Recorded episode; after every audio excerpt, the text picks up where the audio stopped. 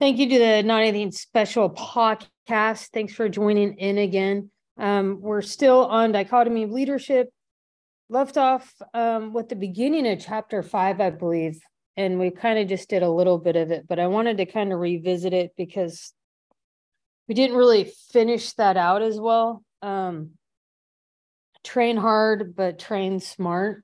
And we've kind of beat that down um, with training hard and training smart um, how direct and simple communication in training can benefit everything, um, as in the direct and simple communication to your subordinates or to the upper chain of command or your customers, your family. It, it doesn't really matter. Anyone that you meet in life, just the simple terminology is going to be key for you to decide okay are they understanding me clearly? Well if you're using simple terminology clear and concise of course they are going to. So i just wanted to kind of reiterate that kind of thing. Um, making sure that your training is realistic you're role playing you're rehearsing you're using the fundamentals um, make it repetitive take extreme ownership when you need to, pass on lessons learned, and find the balance. So, some of the things pass on lessons learned, we do that um, with our business group, and where we're just passing on. I believe uh, Mike got on earlier today and told a story about a customer. So, that's amazing that he does that. And then, um, so that's passing on information for everybody to be better than what they are. The other thing is knowing your fundamentals and the basics like going okay what am i going to be doing today? And what is my usual basis for doing this type of car? Whether it's a you know an express detail a full detail or maybe you're just taking your kids to the park and you're looking around and making sure everything's clear and there's no dogs that are going to bite your kids. There's I know there's a, a million things like or maybe you're out like Chris does a lot of fishing. He's looking at the fundamentals of his fishing, you know. Oh, I've got my tackle box. I've my daughter's here. I, I can see her at all times. I know she's not gonna get in the river. She's got her life jacket on.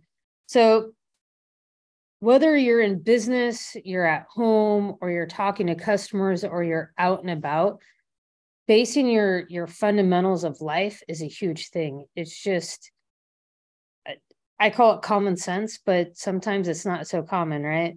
Um, role playing is another thing of of role playing with your customers, doing the ring down with other partners. So, like whether it's Romero calling Ryan and just having some fun on the phone and saying, "Ring, ring, I'd like a detail," or "Ring, ring, what what do you guys offer there?" Just having fun and playing. You guys don't have to do it as a thing as like, oh yeah, I'm gonna do this. Just call up your buddy and be like, yeah, uh, I like a detail, and let him go through the go through it. You know, have fun with each other and do it because that's just going to um, make you better, more comfortable on the phone every day of the week.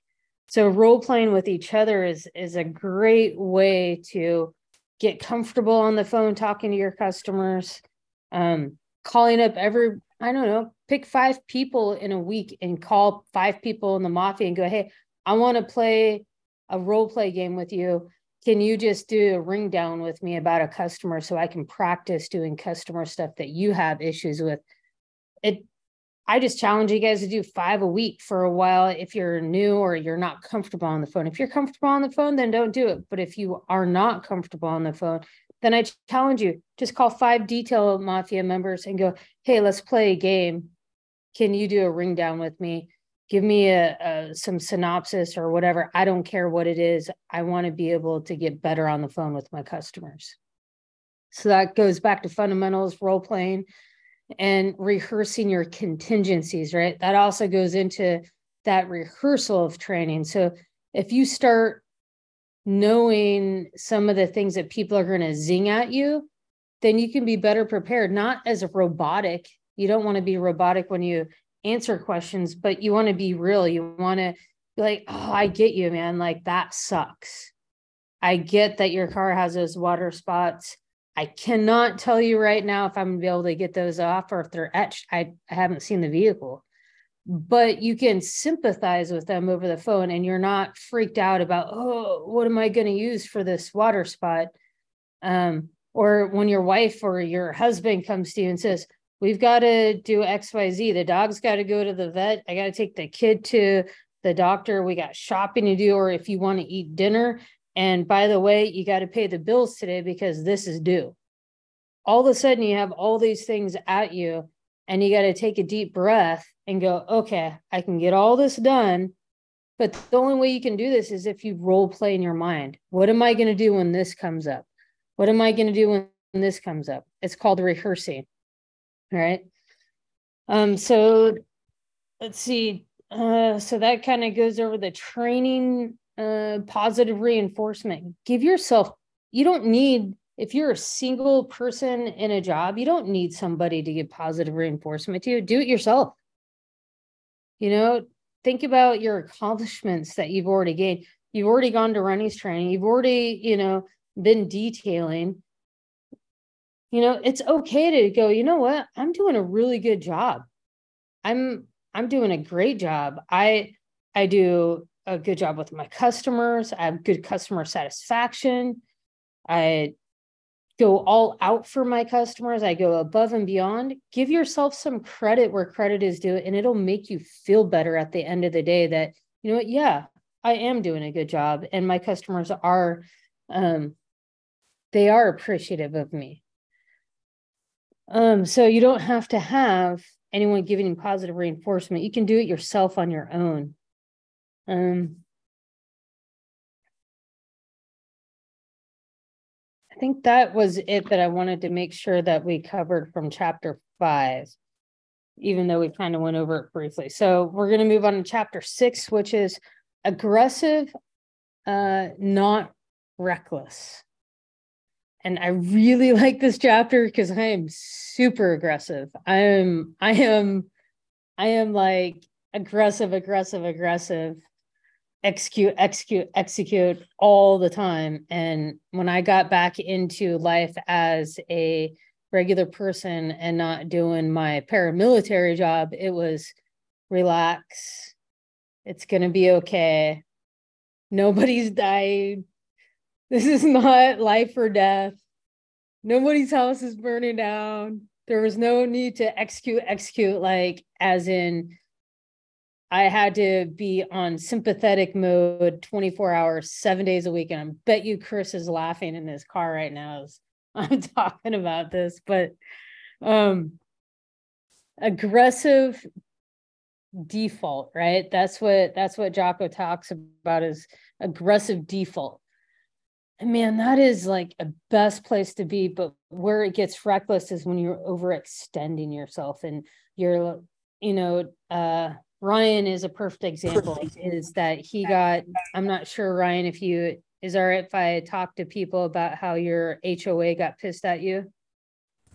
Oh, no, Yeah, one hundred percent. Okay, perfect. So Ryan is a perfect example of overextension, not being reckless, but in a way, sometimes he got to those almost overextend himself because his HOA, he had a complaint about working out of his house. And so what happened was, I gotta mute somebody, so. Okay. Or ten o'clock. Uh, I think that is Corey Taylor. Can you mute yourself, please? That's the mute. Perfect. Perfect. Excellent. Thank you. So, um, Ryan got a complaint from his HOA, so he's renting a shop out part of the time and it sucks, right?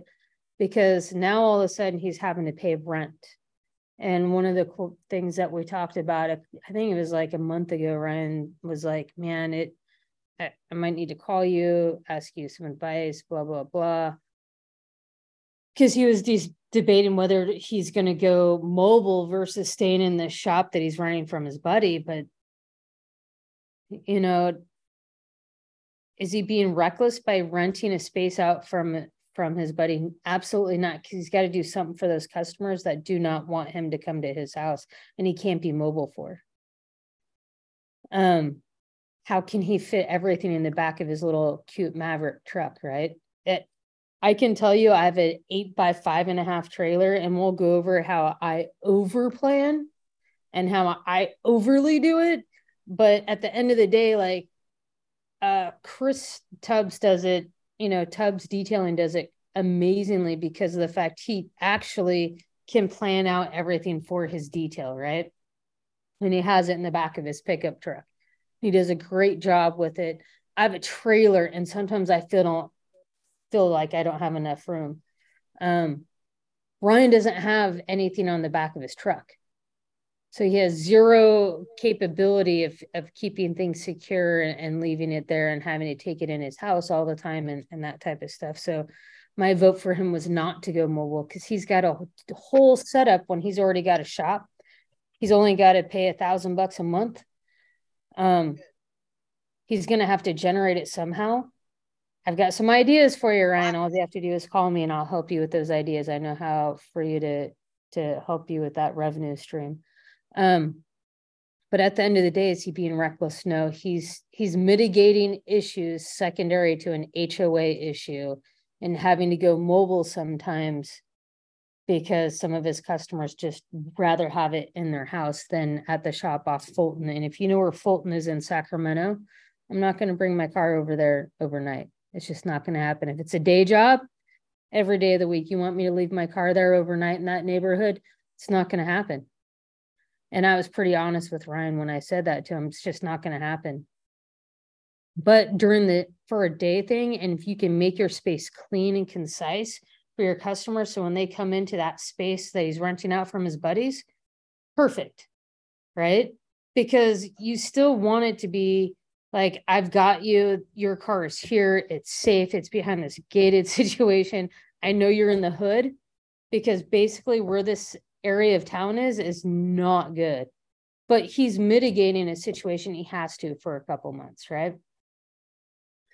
Is it a little reckless? Absolutely not. Reckless would be Ryan going into a lease for $3,000 a month when he can barely afford the thousand for that space because it's ridiculous. And the lease has got some triple ideology you know, triple lease contingency bullcrap wanting to put money back on you for having the asphalt laid out in the parking lot, right?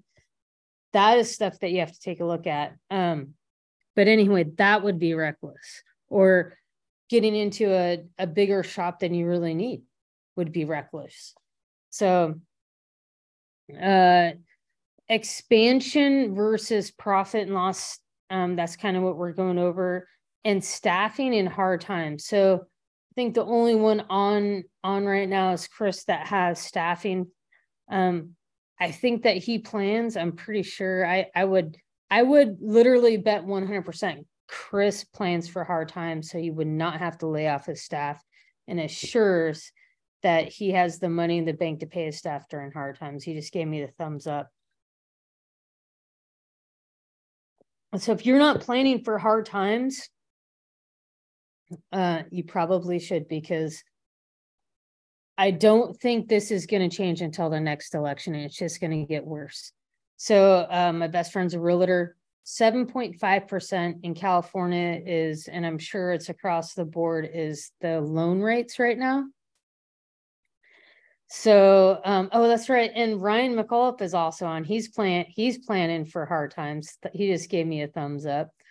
Um, so if you don't plan for those hard times right now, you need to be rethinking your way of doing business. And that is reckless. That's what I would be calling reckless right now. If you're not thinking about the next, even one month from now, two months from now, three months from now, you need to plan out until the next election what's going to happen with your business and how you can start stowing away that money. Because if you don't, you're going to be in a world of crap. Because if I'm telling you that realtors are having a hard time right now, it's not the people that don't want to buy the house. It's the people that don't want to pay the 7.5% interest rate with an with a freaking credit score of 790 and 800 because the interest rates are shooting up out and these are people that don't have the VA that can help them out and don't have, you know, schools credit union or a credit union like firefighters first credit union, right? These are normal people, everyday workers that don't have that ability to go that type of credit union and get just a little bit better. But that little bit better is literally like a 6.9 or a 6.2, I think, right now. So you need to think about it. And let me tell you, that should be telling you where we're going. And I watch the interest rates because she is my my best friend. We work out every day together and she's a great realtor and she's going up and down every single week. It seems like they're changing the interest rate. Oh, they're going to go down to a five again. Oh, but three days later, they're back up to a 6.8. And then now they're to a 7.5. That is not a good thing when the feds do that. It means that they are so insecure about the economy right now that they can't figure out what to do. And when they can't figure out what to do about the economy, should be a heads up to you to go, okay, I need to not be planning for expansion unless you're bursting out of the seams, unless your shop is literally has nowhere to go but bigger, or you need to raise your rates, right? Maybe you need to raise up a little bit of money, or maybe you need to go mobile. You know, there's other things that you can do besides getting into that really brand new shop right now. Because if you're going to buy a shop, good luck. Um, I would wait a little bit till the prices go down. But anyway, that's a whole nother conversation. Um, profit and loss. Know what your profit and loss is, right? Because if you know your profit and loss, then you won't be reckless. It'll lead you not to being reckless. It'll go, oh, I'm spending this much money on my insurance per month. I've got this going out for my product. Um, I've had an oh, I've had an increase in business. So I have an increase in product. Great. So, but my increase of business should overcompensate for that increase of product. And if it's not, then you have an issue, right? Um, so kind of really take a look at that stuff. And then being aggressive, get aggressive with what you're doing, as in, I belong to four chambers of commerce. I'm not kidding you, four.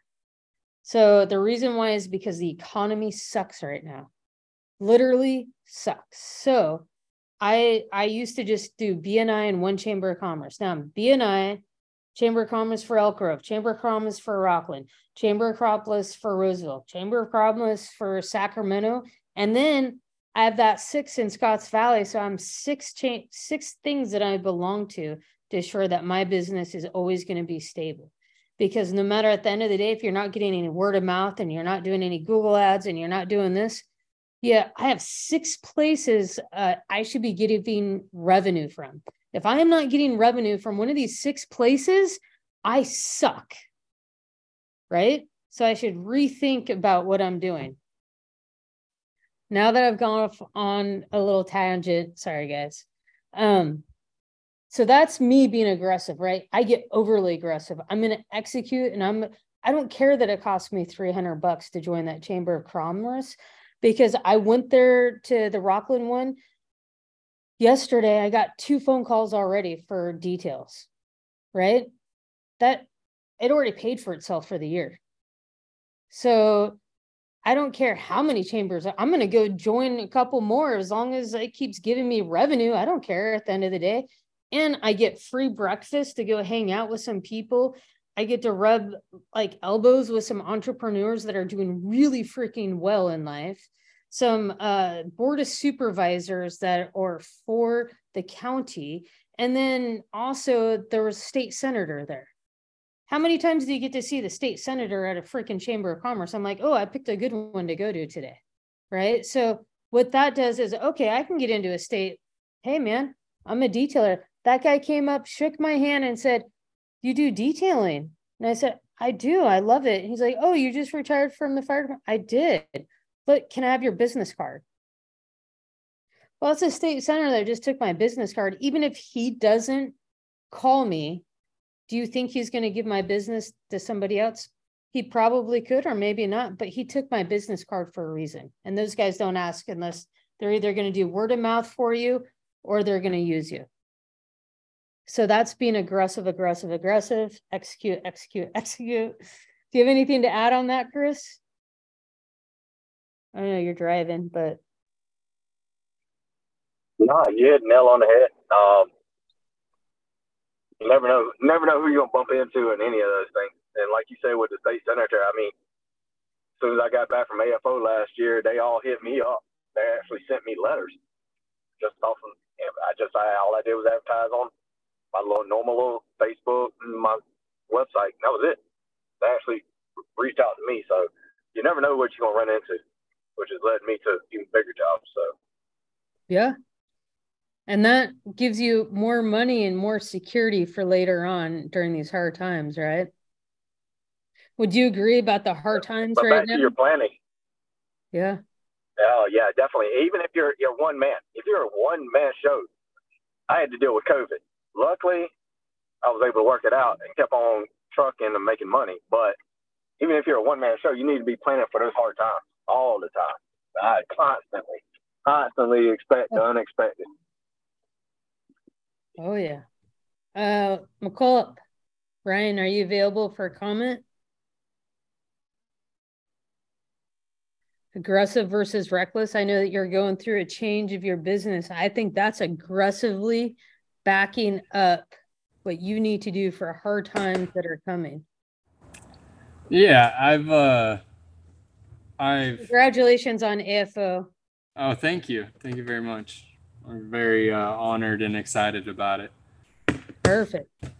Um yeah, you know, I've I've been reckless in my approach with things in business for sure. And that's what's caused well, that's how I've learned most of my lessons, but that's what's caused me to uh you know, re have to recalculate as well. Right now what I do um for planning and like you know, coming into troubled times actually is through Square, you can set up a savings account where it takes out transactions, a percent of your transactions. For me, that's the best route out of sight, out of mind. You know, for me to tuck something away and put into savings, I just take it. I have mine set up at 18%. So I have it take out eight, 18% of every every payment that goes through. That kind of Yeah, no, that's good. And and how's the changing of shops and all that kind of going for you? Oh, it's uh I put in my 30 days at the beginning of the month and we have been slammed. And so I have two weekends, not even full weekends to get it done. Wow. So it's it's uh it's busy in about a week and a half booked out. that's awesome. So I've been at work till eight and eleven o'clock all week. Just so you can get it racked out so you can move shops. Yeah, you know, That's takes me back to when I first started detailing. Yeah. That's awesome. All right, so chapter seven, we're gonna go into discipline not rigid. Um it kind of we kind of hit on this, right? On some previous stuff about if you're too straight and narrow and you don't have any room to wiggle, like um perfect example is you're too straight and narrow on your prices, right?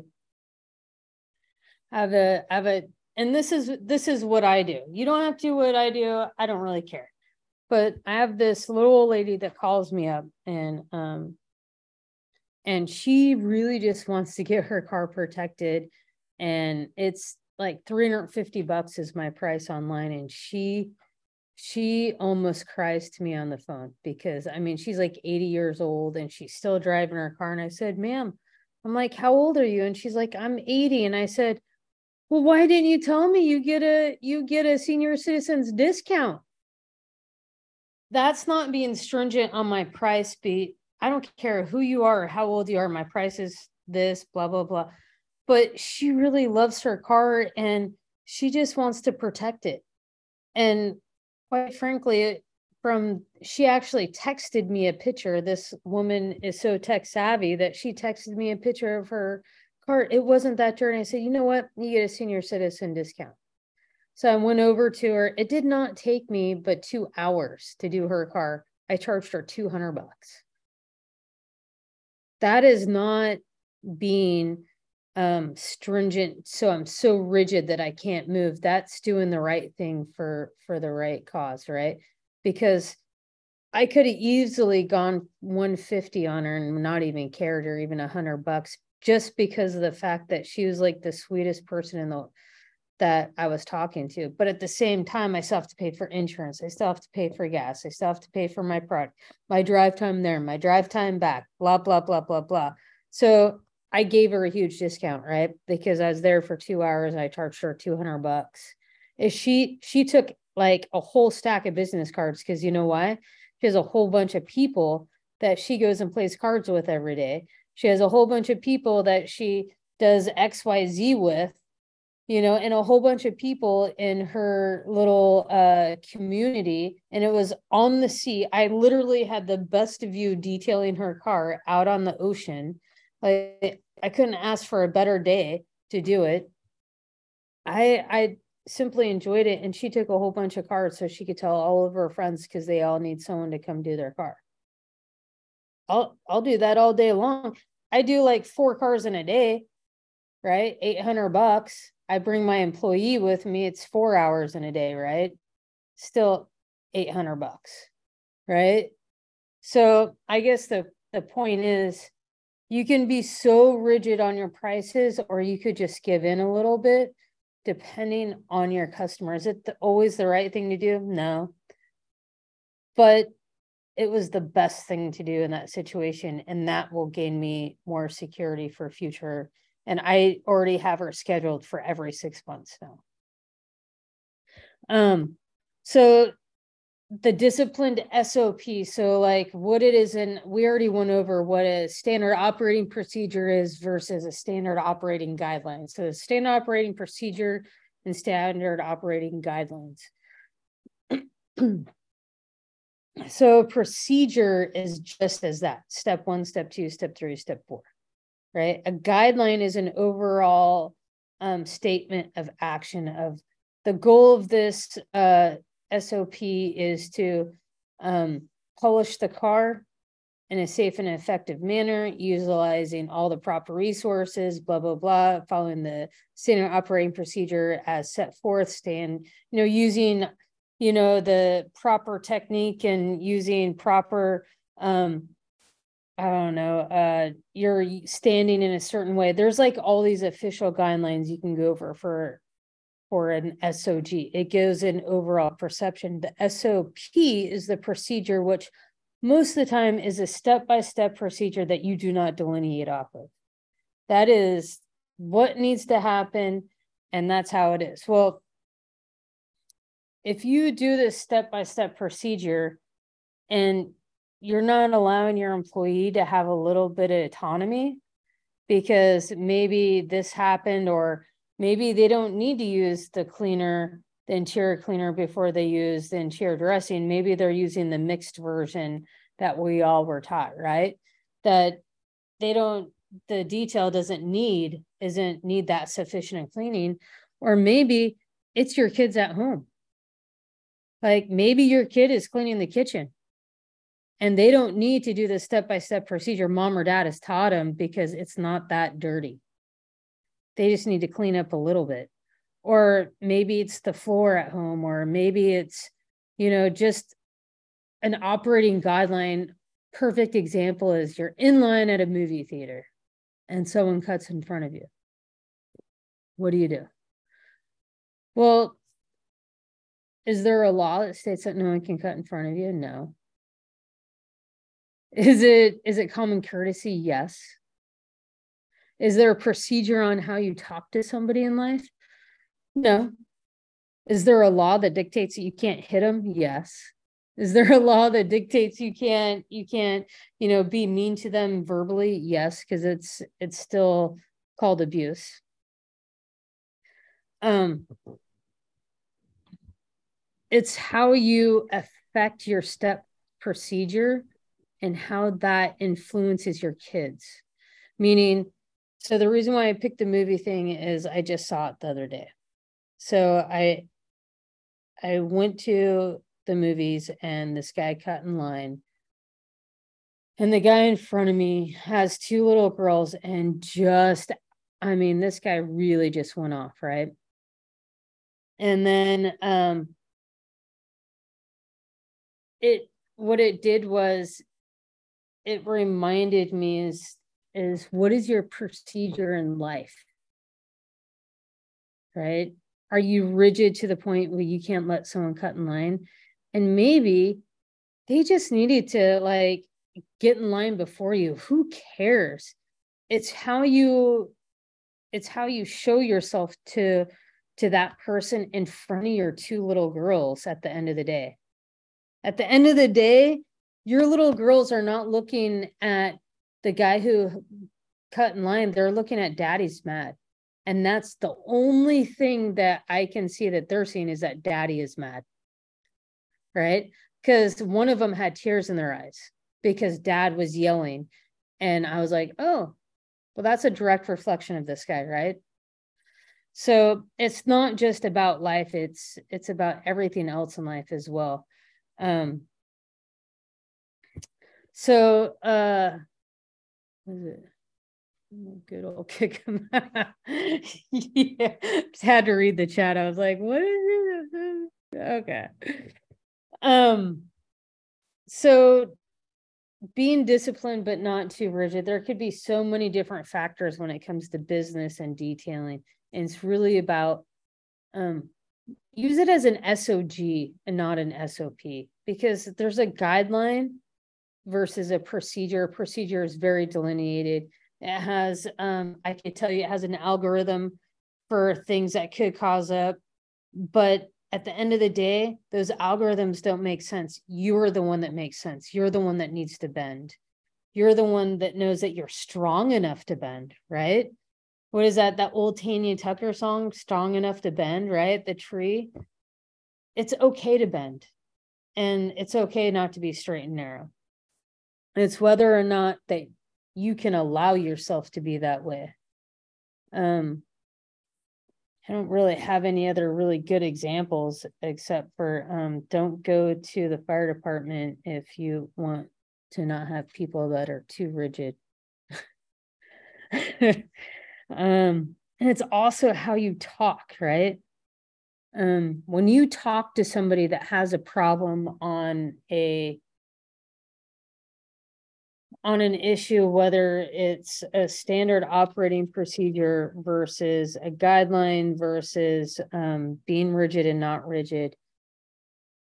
It's like, hey, you know, I, I thought we had, I'm sorry, did I train you on the standard operating procedure? I thought we were doing the interior detail um, with, we were going to go ahead and do the steam and not the, the carpet shampooer. Um, so if you go and talk to them and, and you're acting as if you're asking a question, hey, I thought we were doing this. Did I not, was I not clear on the concept of what we are doing? Then you're going to get a whole different view of, of then whether like, hey, I told you we are doing XYZ. Those are two different ways of going about talking to your employee. And it's also two different ways of talking to your daughter, your son, your parents, and anyone else that is out there in life, including your customers, right? So it's what you put out and the energy that you put out is what you're going to reflect and bounce back to you. Meaning that if you say that to your employee that way, I hopefully they just say, Hey, bro, don't talk to me that way because I don't deserve it.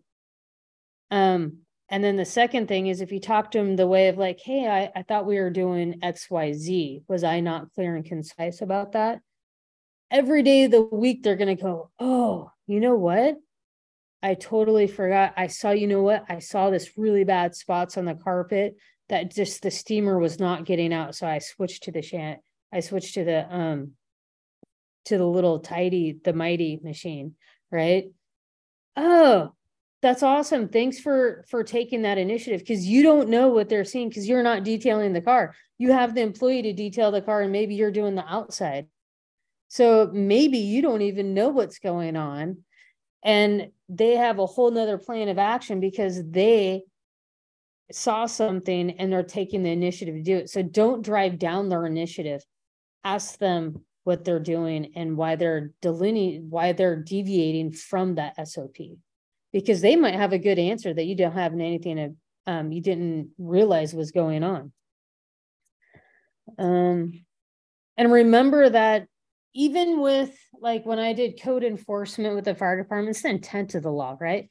It's the intent of the procedure that you want to be done. It's the intent of of the law that you want to uphold in life.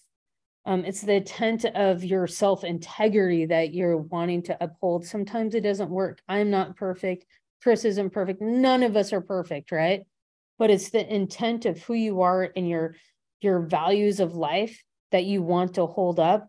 So remember that be disciplined, not rigid. Anything to add on that one, Chris? Ryan, anybody? No, you're good. Everything's good. Mm-hmm. So, number eight, hold people accountable, but don't hold their hands. Huh.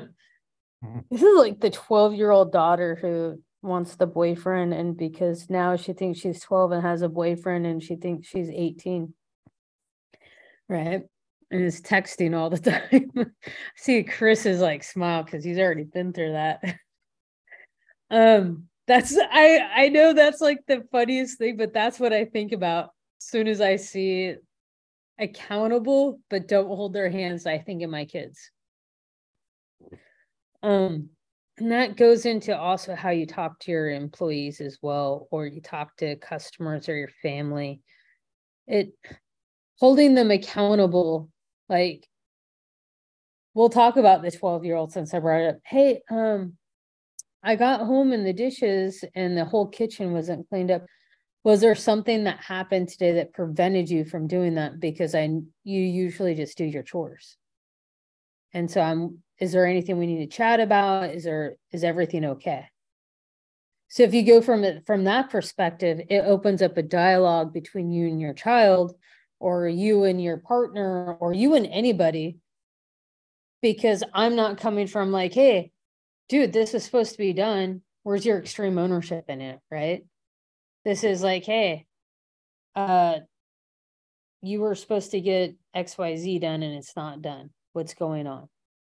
And then you're told, well, I had all this homework to do. And then, you know, so and so called me and I was talking on the phone and blah, blah, blah, and blah, blah, blah. And before you know it, it's like a five minute dissertation about how they had a conversation about XYZ, right? But at the end of the day, you still know why they didn't get the job done. And then you go, so I would really appreciate it if after you do your homework, maybe while you're talking on the phone, you could multitask. Well, what's multitasking? And then you show them what multitasking is, right? Um, your employees, the same thing. How many how many employees have their cell phone in their pocket? How many employees are texting while they're on the job? how many employees are texting or taking pictures while they're going to calls? Um, taking pictures of fires before I even get done with the fire. There's pictures of the fire on Facebook. How did that even get there yet? Right. Um,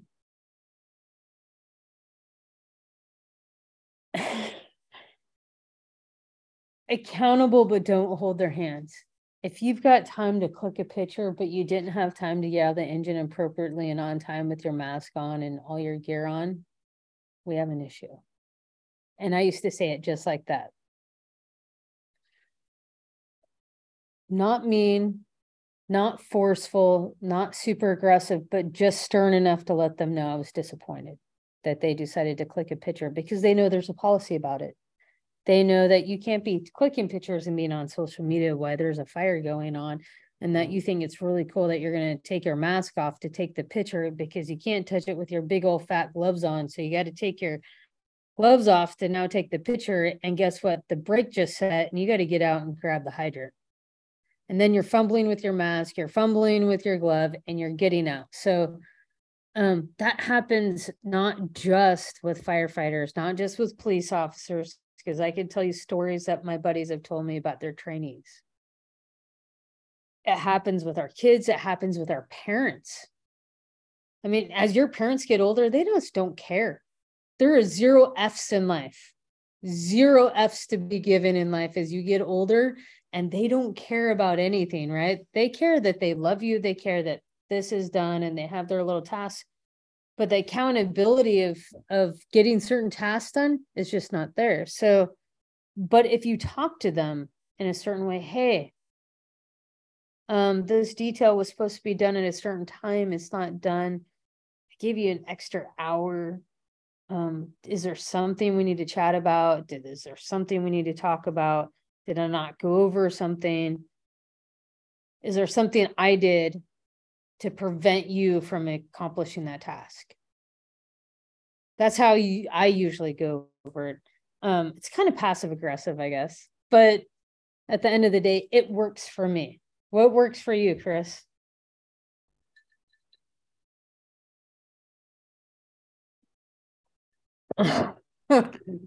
Kicks to the head. Kick to the head. Yeah. Yeah. Ryan, what works for you, man?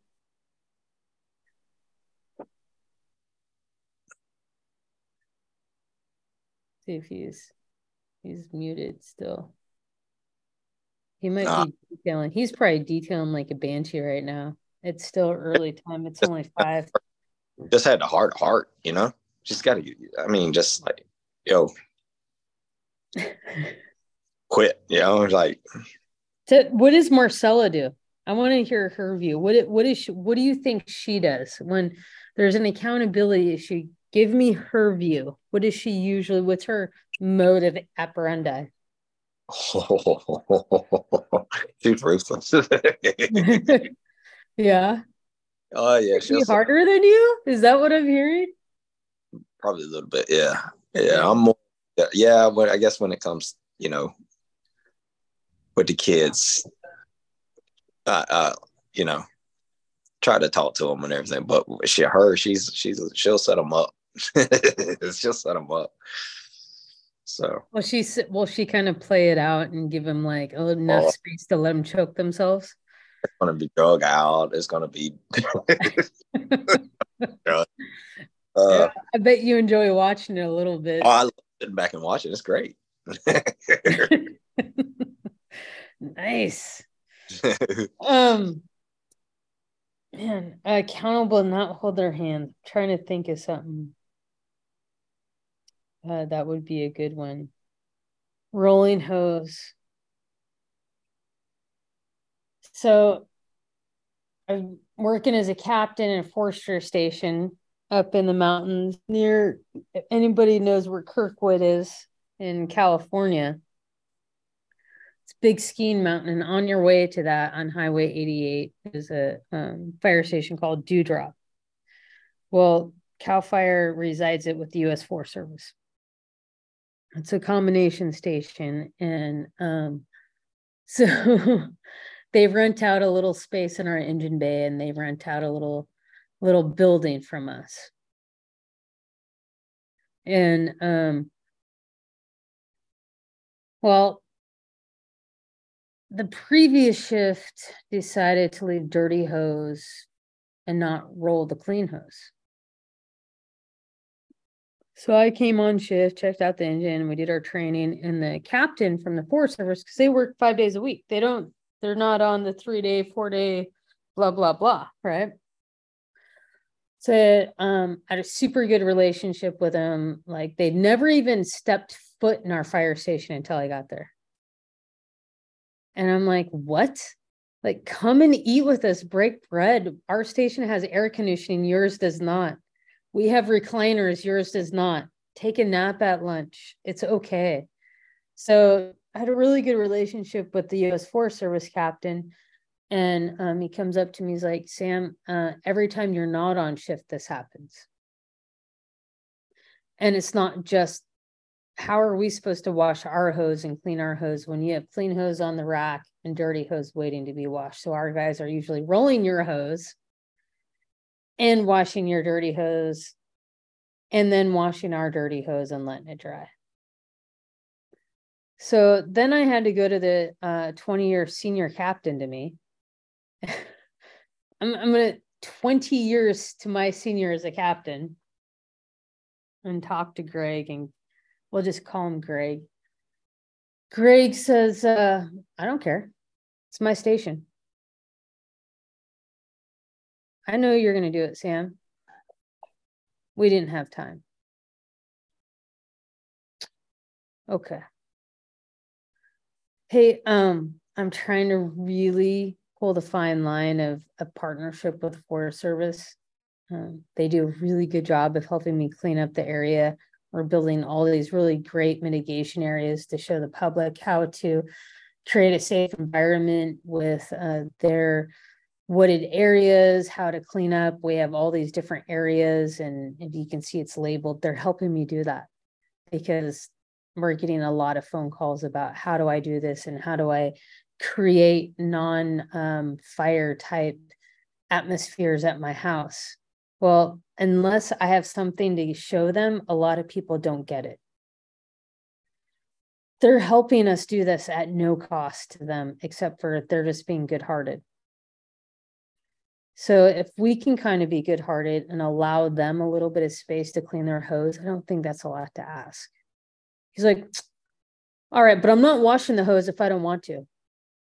Oh, Greg, you know what? I totally get it, man. I got your dirty hose, bro. I got your dirty hose. All I need you to do is to make sure the hose rack is clean. If you could do that, I would be so appreciative.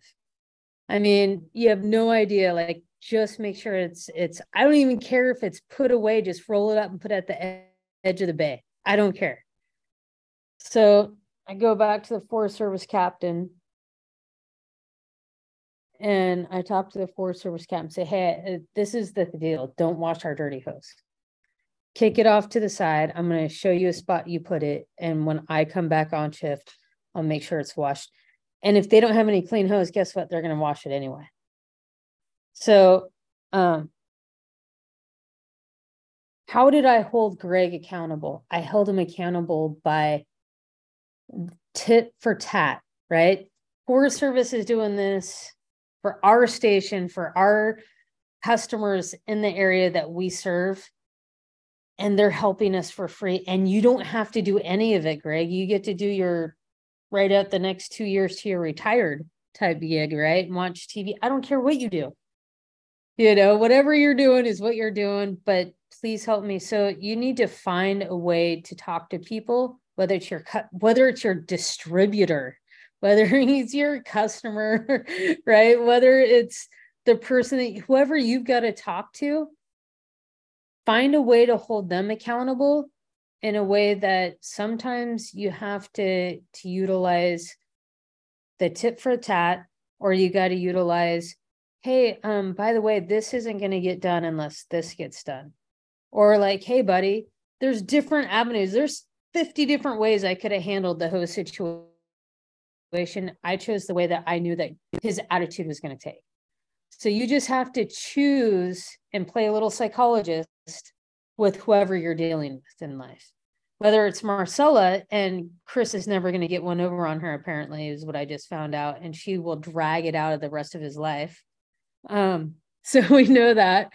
Or, you know, you could you could be Ryan and I don't know Ryan's wife, but he could tell us, Ryan, what would what would happen? How do you hold accountable people in your life? We'll put him on the spot this time first. How do I hold the people accountable? Yeah. Um, when it's my wife, it's very rare that I have to hold her accountable. She's usually holding me accountable. So when I do, I I do it. I'll I'll just tell her like, hey, you you know we're better than that. That's not how we behave. That's not how we act. Or we just have a conversation and it'll piss her off at first. It's the same as my reaction. First I get mad and then I stop and think for a minute. I'm like, oh, she's right. You know, um, as far as holding people accountable, say like my employee at work, holding him accountable.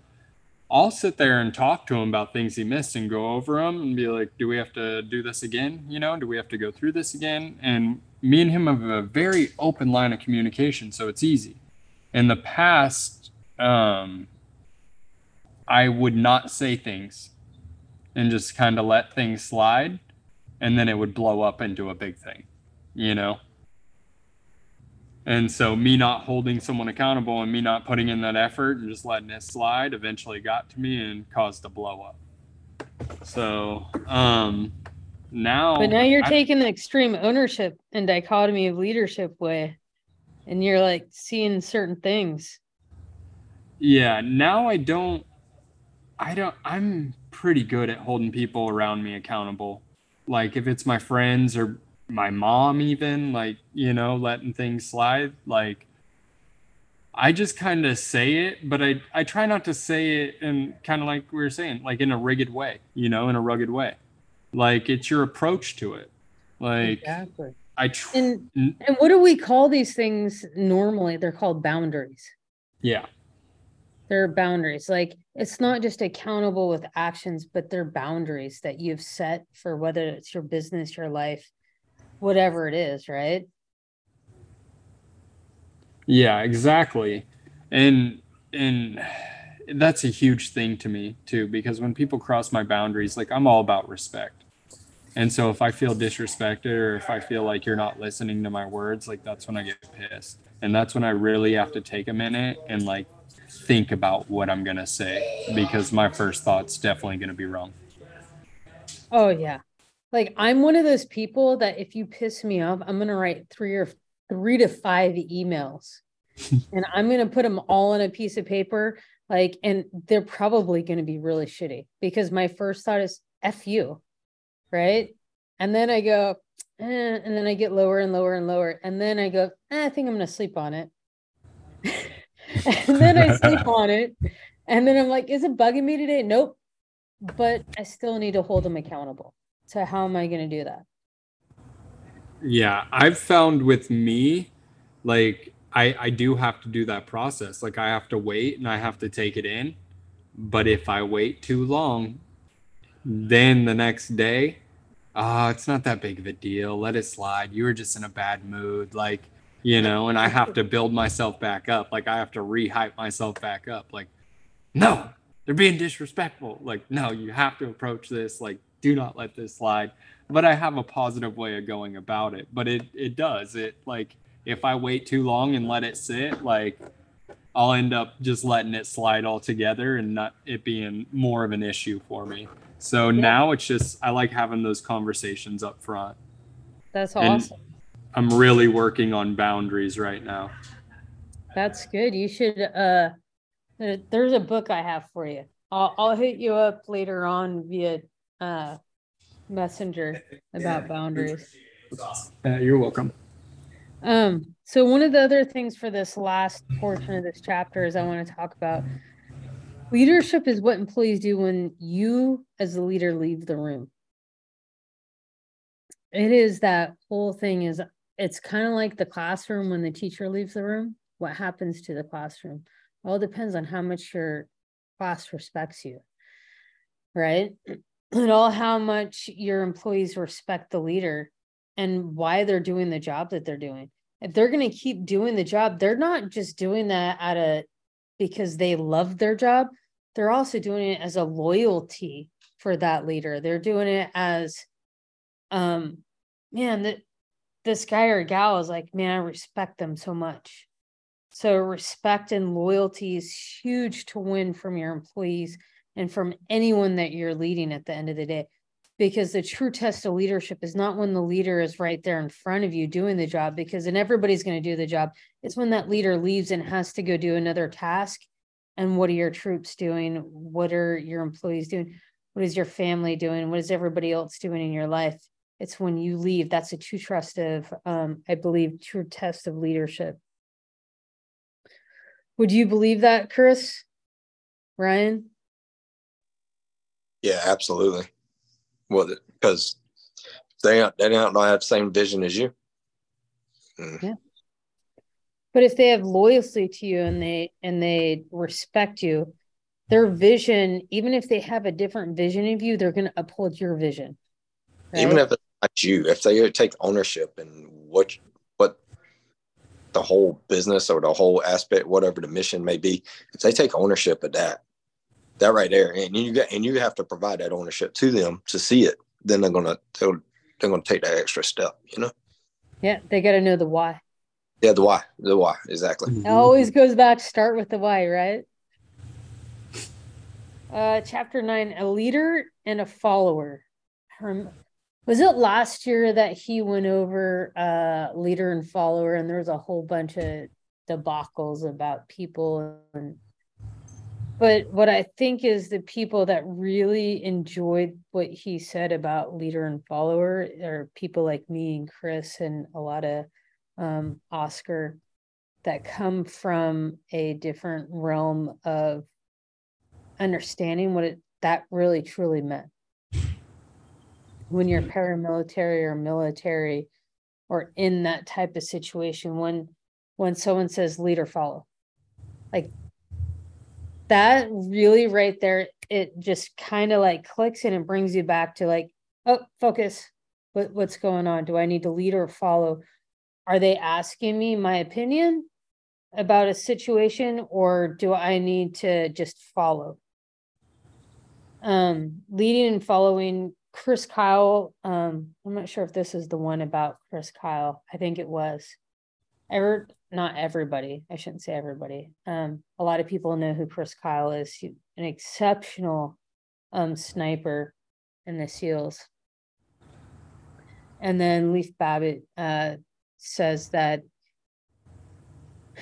Chris and him were debating on whether to take up uh, a, a building in the south and a building in the north. I think I could be wrong. It could be east or west. Doesn't really matter. Chris is like, no, that four-story building in the north is where we need to be, because nothing happens in the south. It's going to be near this area. This is where we're going to get a lot of activity. This is where we need to be. Well, Leif was like, I mean, he debated a while how he talked about it. He waited for Jocko to arrive. He waited for this to happen. And then he's like, you know what? And he finally remembered if he didn't surrender sometimes, and I call it surrender for a reason. You need it's surrender is not a bad thing. Surrender is giving over to not giving up. So I need you to remember this, and I'm going to go on this tangent. Surrender, real surrender, is not giving up. It is not when you surrender in a business way, when you surrender to your wife, your husband, your kids, it's a giving over to, meaning that you're giving over to someone else's opinion. Get up. I You don't think- see a little chip right there? There we go. You're giving over to someone else's opinion. And you're giving over to someone else's objective because you don't have enough experience in what's going on. You don't have enough experience to dealing with the kids. You don't have enough experience dealing with the bills. You don't have enough experience dealing with this type of polishing, this type of, I have never detailed a plane. So like the guys that go to Air Force One every year, obviously they're doing a freaking good job if Renny keeps having him come back, right? They must be polishing really gosh darn well because I've never polished that much metal in my life. And it's probably pretty hard because I do very little polishing. But when I do it on older cars, I'm like, you got to be kidding me, right? So you're going to surrender over to the people that have the experience. You're going to surrender over to their knowledge, skills, and abilities because you need to trust them. And that's what that's what what people don't really understand is like whether you're leading and following, you have a leader and that leader is doing their job, they have to also surrender back to you. Right? They know that you are following them, but they're still surrendering a piece of themselves to you. Um so that- that's a huge thing is not surrender as in a bad thing, but you're surrendering over to it. Um, and understanding the dichotomy in that word itself will improve your whole life. Brene Brown, just saying, I'm going to say her name, Brene Brown, and understanding what surrender is. That's where you need to learn it from. Um, disagree, um, how to knowing how to disagree and present your opinion. So Chris Kyle said, Hey, this is not where the attack is going to happen. He presented why he felt like it was going to happen in the northern area and why not the southern area. At the end of the day, none of that uh, attack was done in the south area like Leif thought. It was all done in north area. They got 21 confirmed kills of enemies, and he said it was more than even 21, right? When you watch the movie, when you read Chris Kyle's book, it talks about this this little uh, thing, and it wasn't just a little thing, right? So, um, when you're like it's a life and death situation and you're leading over to somebody or you're surrendering over to somebody i have done it. I've i've been a captain and an engineer said cap hey you know what? I'm seeing something else. I'm about 40 feet above you right now on such and such i i'm literally 40 feet above where i can see you but i'm a thousand yards away I look over and and my engineer is that far. We're talking on the radio about um, strategic moves doing a wildland fire. And I can tell you, me going, well, what are you seeing? Just like, what are you seeing? Talking about a situation and letting my engineer lead. I'm not blindly letting my engineer lead. I trust my engineer my engineer has a lot of experience. He knows what's going on, or she knows what's going on. That I can go, you know what? You're seeing something that I'm not seeing, and it's okay. What what can we do? Where where do we need to initiate action from here? It's the same thing with detailing. Your employee may be seeing something that they needed to use that freaking little carpet shampooer that we don't like to use because it gets the carpet too wet and it really degrades the backing of the carpet lining but they had to do it. But we didn't see why. Once they explain why, you're like, oh, I get it. They're being a leader by taking that initiative within themselves. They're leading because you've given them that example to lead by. So a leader has to lead by example, and also leading by example is not leading and following and giving that up to somebody else and going, that's a great idea. Let's do it. Um, striving to, to form relationships with your boss, your distributors, your family, um, your customers. I've had customers that are super knowledgeable only because of the fact that they mechanics and they've raced cars their whole life or certain things. So learn from your customers as well as teaching them something this will create um when you when you so the other the other example was this guy that was getting a really bad um evaluation and it's because he he pretty much uh got i think it was something about how he got a uh, an evaluation that was super poor and it did not meet even though he knew it exceeded the expectations of of what was going on. But it only happened because the vice president of the company showed him recognition and not his supervisor. So it was one step above him or something. So what it did was it created um, a distrust with his supervisor which because that supervisor obviously didn't go oh yeah my employee's rat like he's got it going on. His employees have it going on.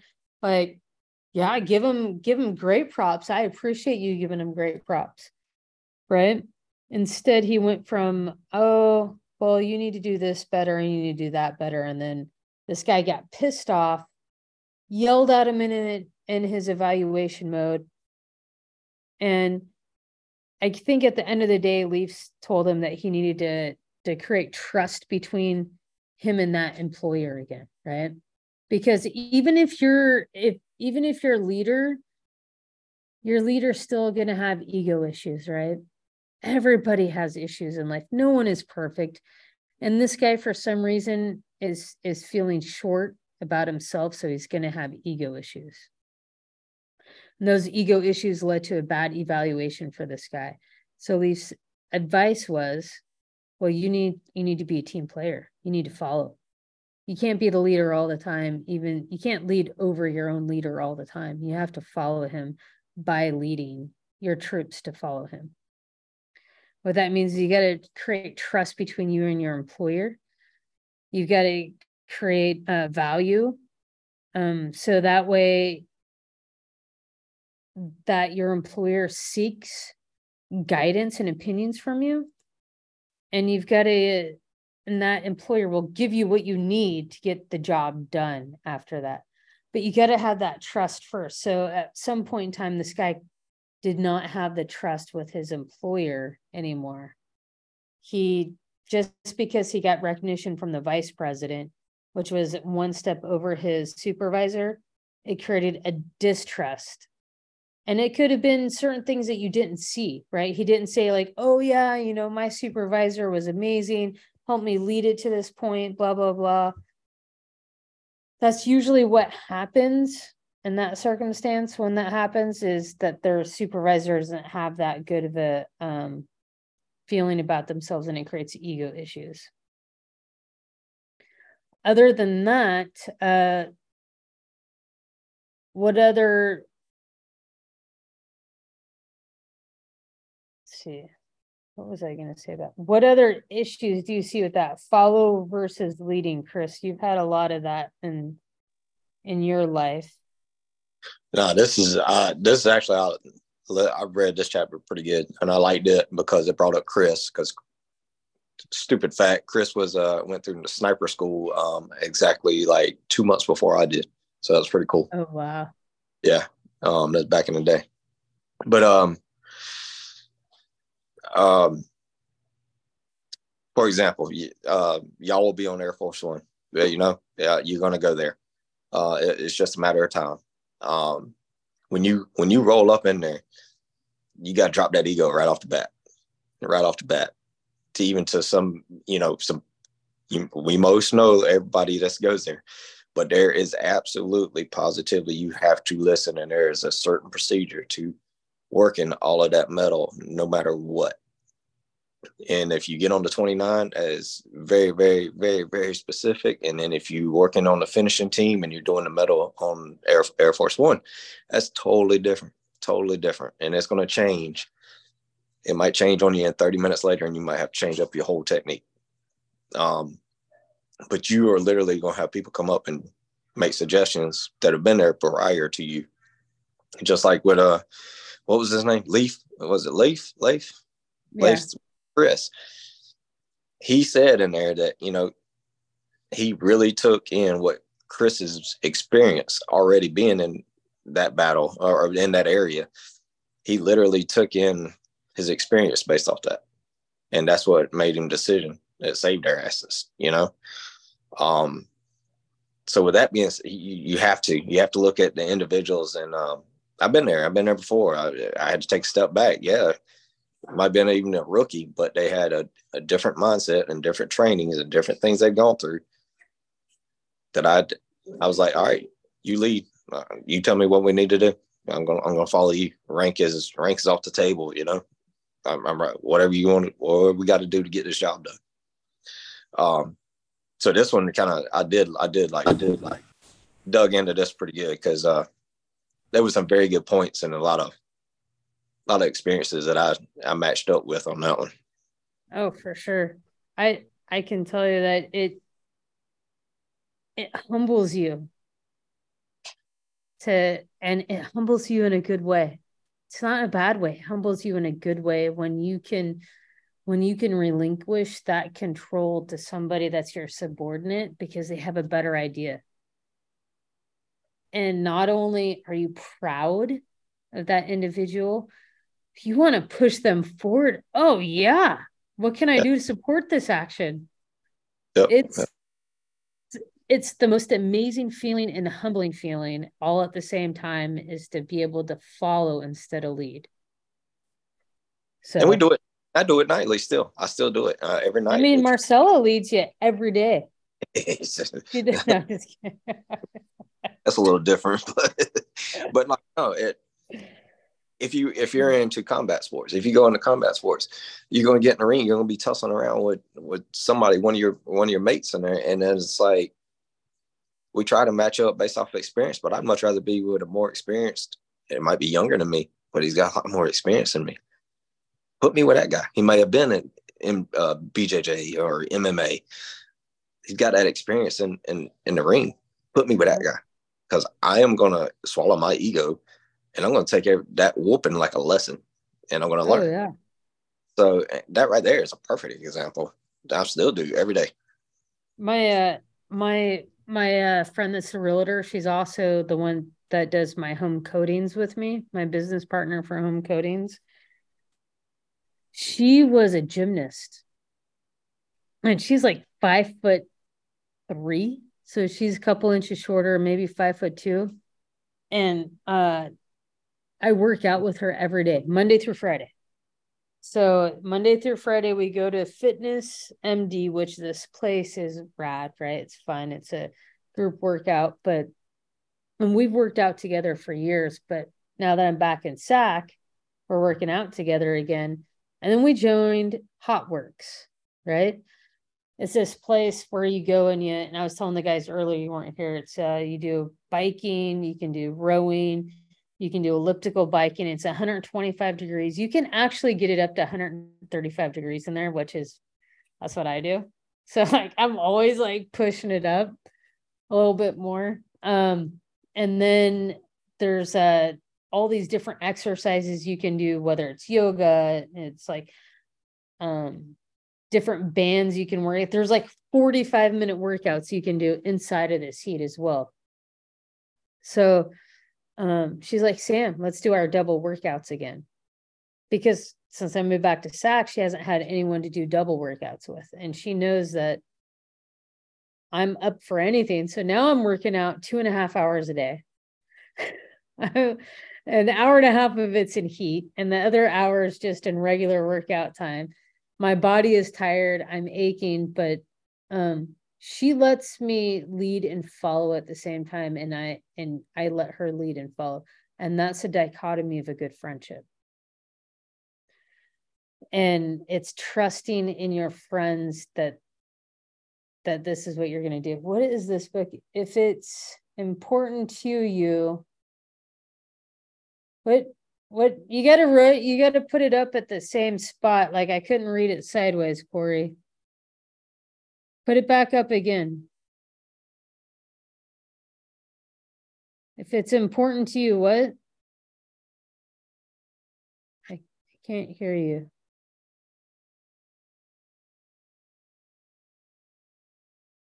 I don't know what's going on with Corey, but he he had something. If it's important to you, he had something that looked like it was important. Um, or so Oh, there you are. What was it? If it's important to you, what?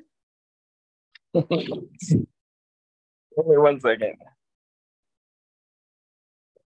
If it's important to you, you'll find a way. If not, you'll find an excuse.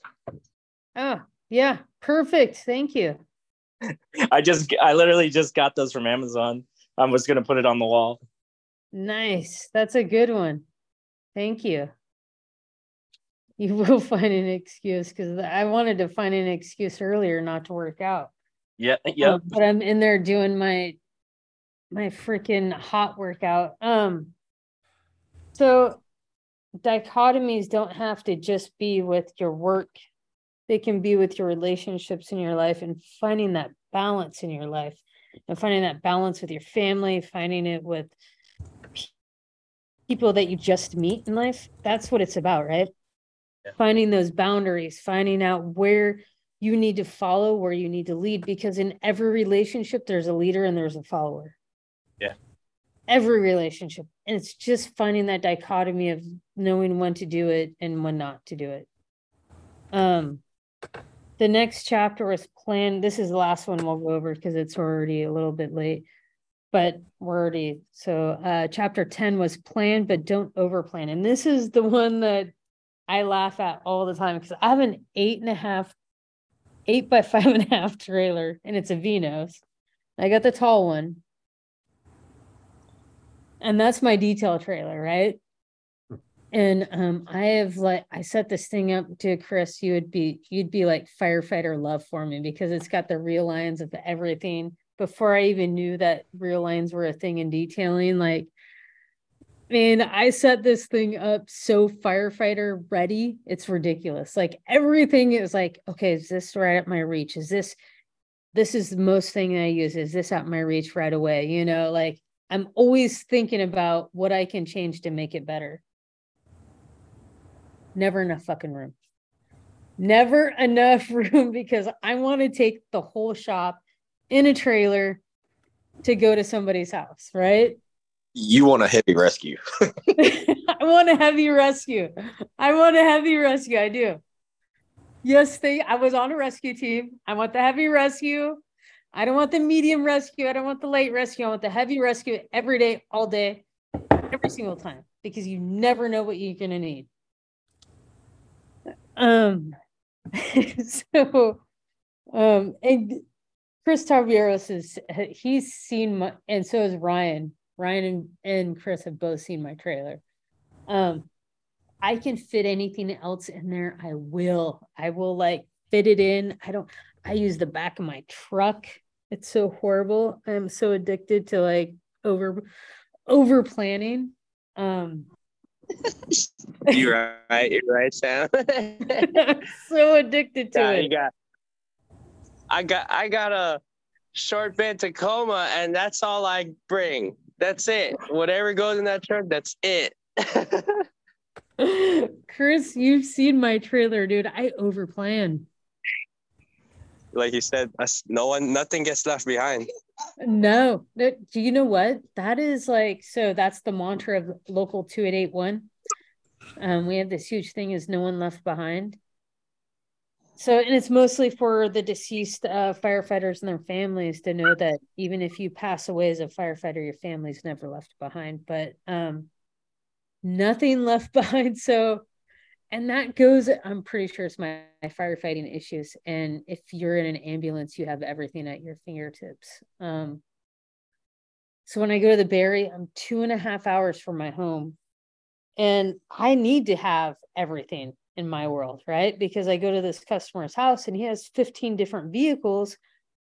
He is not decided which vehicles he's going to, he usually decides five minutes before I get there which vehicle and if I got to polish it, I got to ceramic coat it, I've got to do X, Y, Z. I never know what I'm doing. So I over plan. And there's, I always have way too much crap that I'm holding down, whether I go on vacation, whether I go, like, I'm the girl that has the big old bag that's like bursting out of seams because I got my shorts, I got my long pants, I got my jacket, I got my sweatshirt, I got my ball cap, I got my sun hat. I've got extra underwear, extra socks because I'm a firefighter at the end of the day. 25 years, I I plan and overplan and I will stock and overstock. Um but is that to a detriment for what I do? No. Sometimes it could be. Sometimes. Um, I'm not that rucksack that Jocko took that was probably 200 pounds that he decided to sprint and run and instead of move and cover. Um, plan, but not over plan. If I was you, I would do the same thing though. You drive it two hours. Thanks for today, supporting me, man. Today, my uh, what do you call it? today my steamer went out, but I was only five minutes from my house. I was like, I told the customer, hey, I have to go back to my house and go grab my spare really quick. Something went wrong with my steamer. They're like, oh, okay, no worries. So. That was good for me. I was like, man, if I had if I was Sam, I would have busted out my second one already. Went right to yeah. it.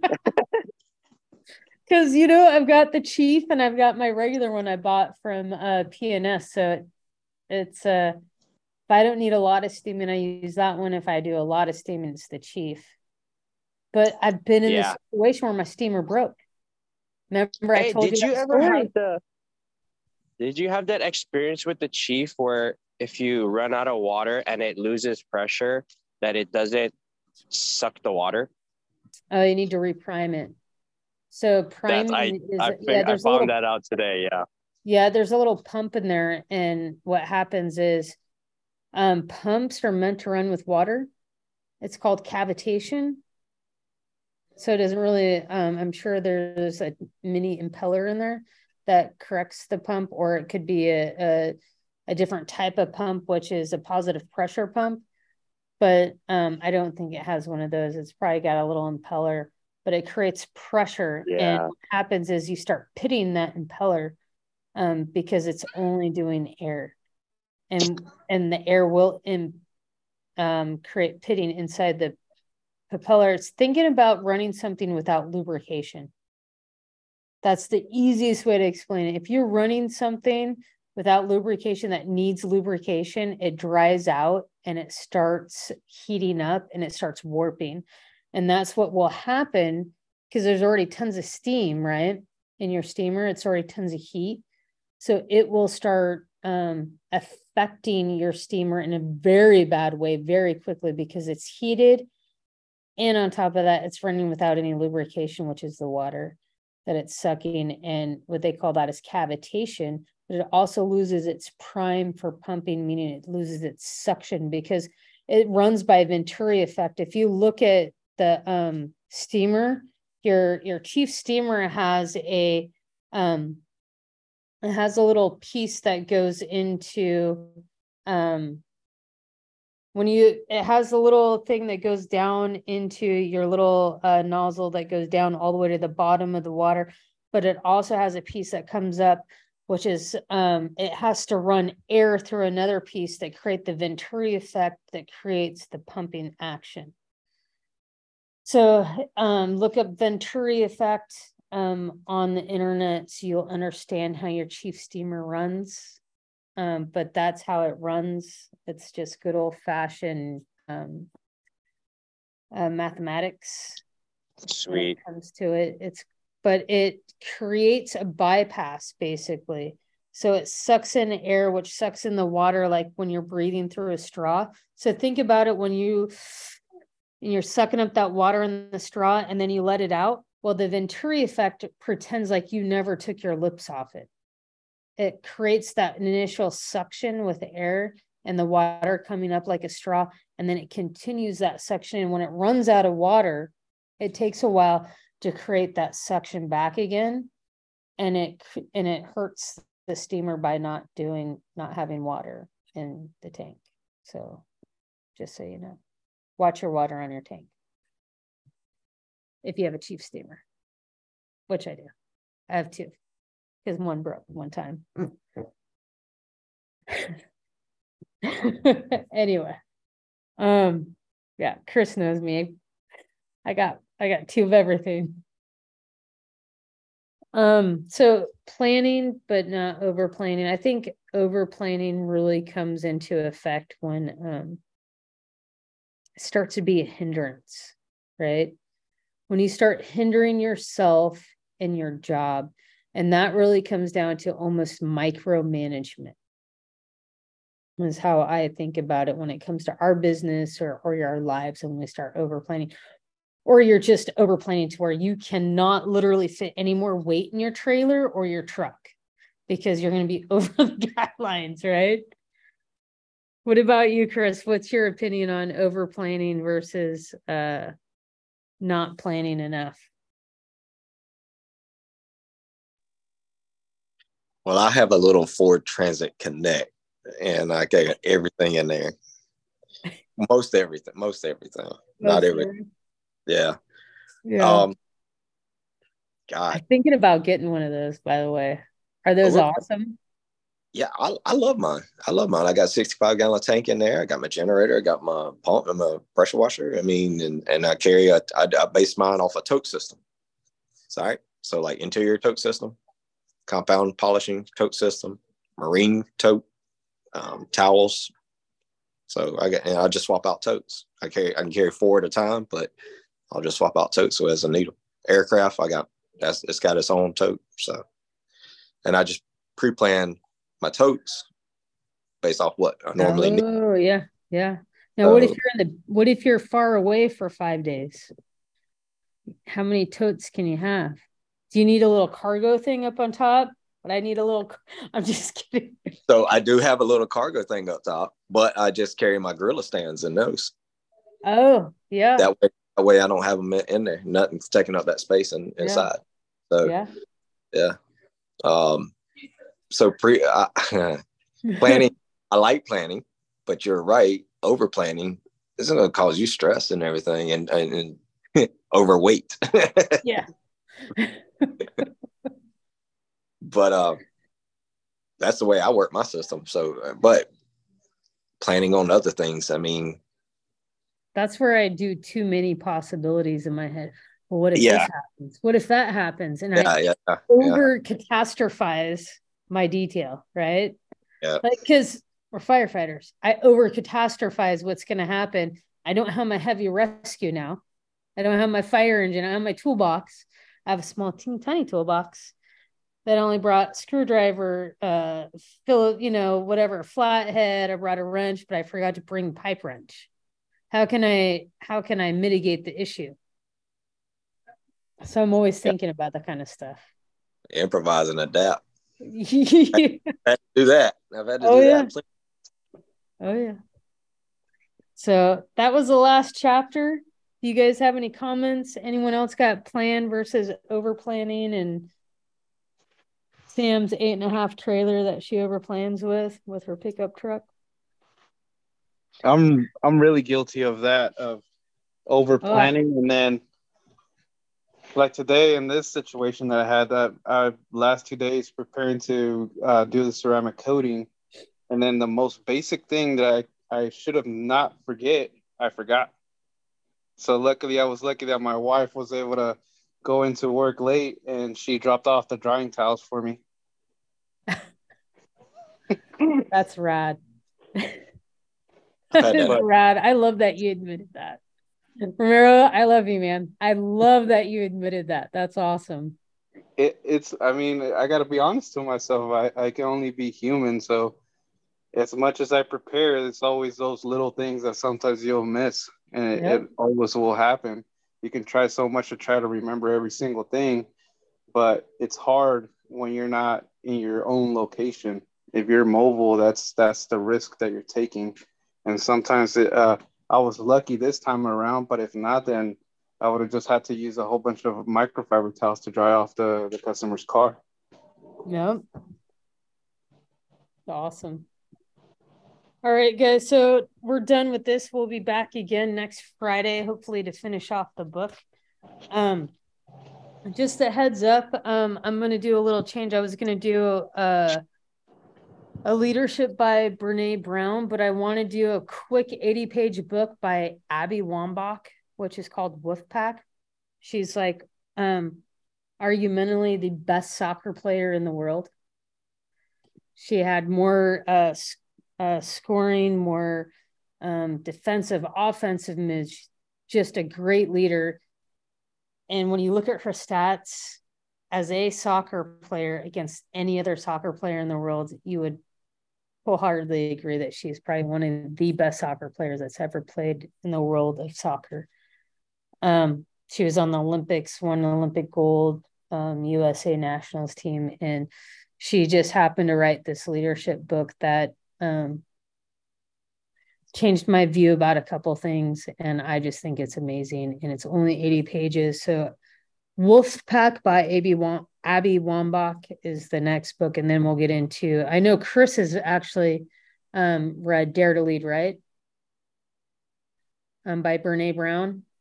I think were you the one that read it, Chris? Yeah, yeah, it was a brown. Yeah, I can't Yeah. remember what it was. I Dare to actually Lead. listened to it, I think, and Yeah. It's a it's a good book. Um, we probably won't spend as much time on Brene's book as we do um Jocko's because there's different things in that one. But for sure, Abby Wambach's Wolf Pack um will be the next book because it's short, sweet, and it's just an amazing book on leadership. Um other than that, do you guys have any other anything else to add? We'll see you next Friday. Everybody good with four fifteen? I'll probably be a little late, but like I did, Want to do four thirty? Are you good with four thirty then? Y'all keep it regular. Okay. regular. I'll, I'll jump on as soon as I get in Okay. the truck. Right on. Thanks to you guys for participating. Love having conversations with you guys. Have a good night. Have a good weekend. Thank you, everybody. All right. Good night, everyone. Yeah. Yeah, have a good night, everyone. Have a good night. Later.